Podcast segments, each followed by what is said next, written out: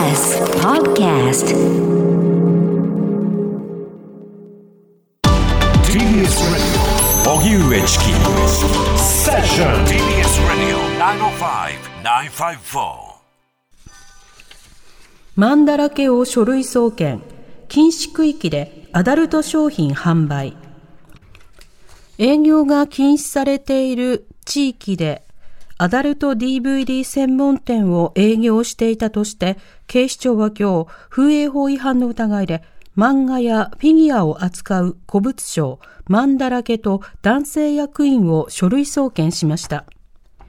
役員は容疑を認めていて、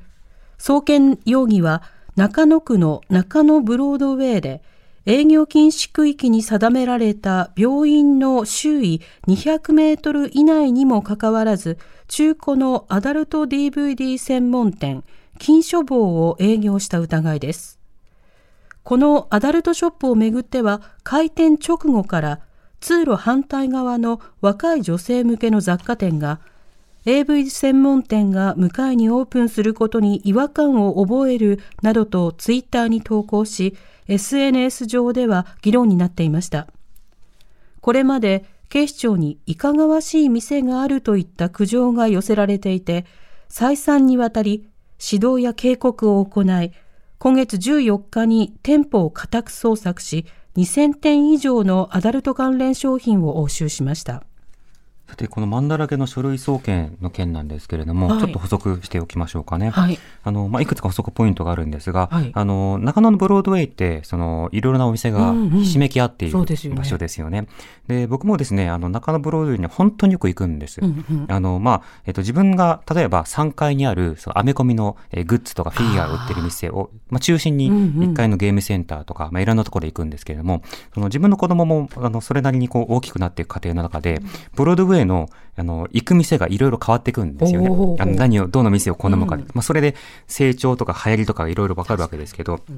で、あの、特に娘が小さい頃は、4階、このまさに、あの、今回、その、マンだらけの、はい、あの、禁書房が、えー、問題となっているその4階に、うん、特に小さい頃好んで娘と言ってたんですね。うんうん、なぜなら4階には、あの、ドールショップがあるんです。ドールショップ。だから、あの、例えば球体関節人形とか、うんうん、あの、そのパーツとか、うんうん、あとそのリカちゃん人形やジェニーちゃんのようなもの、しかもそれも、え最近のものから、えちょっと前のもの、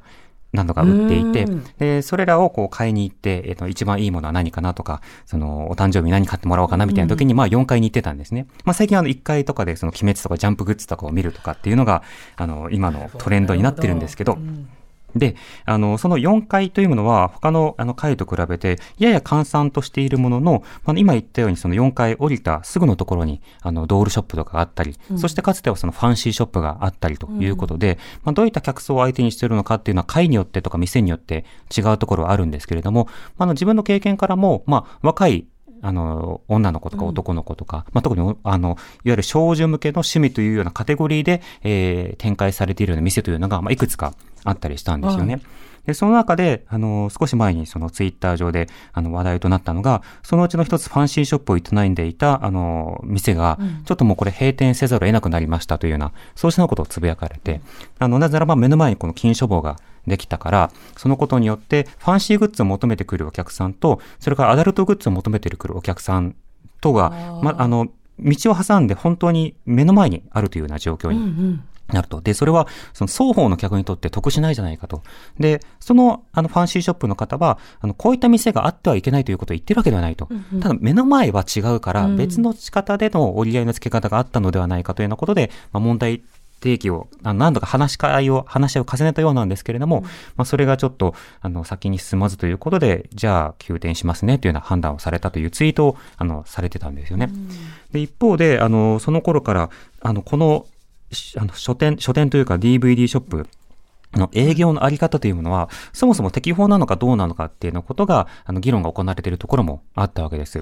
で、そもそも先ほど言ったように、ブロードウェイには本当にいろんな店もあります。で、他のところにもアダルトグッズを置いている店もあるし、例えばその書店なんかで、そこの書店の中で、まあ、例えば、えー、いわゆる薄い本、あの、同人誌とかの中でも、あの、18歳以下の方はちょっとご遠慮くださいねというような、類の本を売っているようなところもあるわけですよね。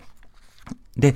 では、それと今回はどう違うのかというと、あの、一般的にこういった風営法の問題というのは、そのアダルトショップや大人のおもちゃとかそうしたものを、まあ、売ったりする際には、あの、店舗を設けて、え、もっぱらそうした商品を売る店かどうかということで、まず一つの線引きがあるんですね。だから、例えば、書店にアダルト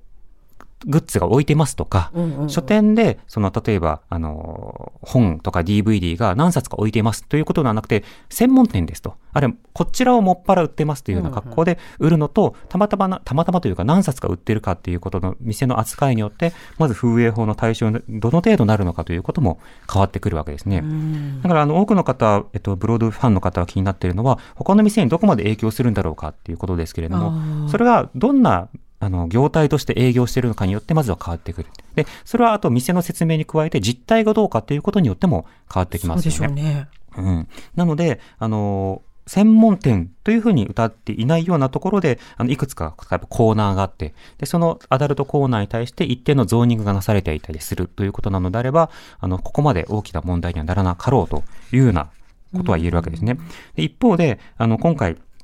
いろいろなこと注目をされてきた、この、例えば風営法というものって、結構その普段から適用可能なんだけれども、あの何か通報があった時とか、あるいは何かその注目が集まった時に警察が、まあじゃあ今回は動こうかっていうような格好にこうなり得るところもあったりしていて、風営法って結構適用範囲が街によってはその広く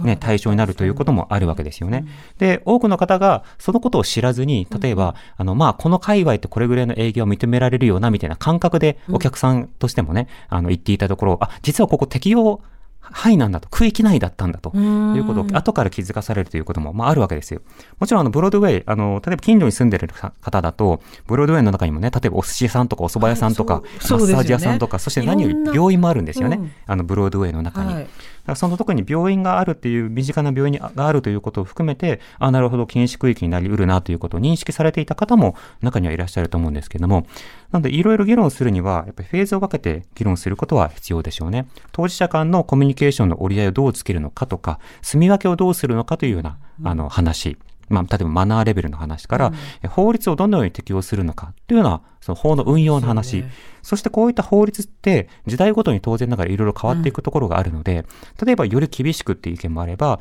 よりもうちょっと住み分けを重要視するために、基本的には緩和する方向でっていうような、そうした方々というのもいらっしゃるわけですよね。それは当然ながら実態と、まあ、コミュニティの話し合いによっても変わってくるところがあるわけですけれども、今回は、あの、改定をしていた側が、まあ、あの、一定、えー、今回違法行為で当たったということを認めた上で、あの、対処をしているということなので、まあ、今後、どのようにね、その経営対応がなされていくのかということや、まあ、こうした、あの、非常にこう、いろんな文化がひしめく中で、いかなるゾーニングとか住み分けとかというのが行われていくのか、そこを見ていきたいですよね。荻上チキセッション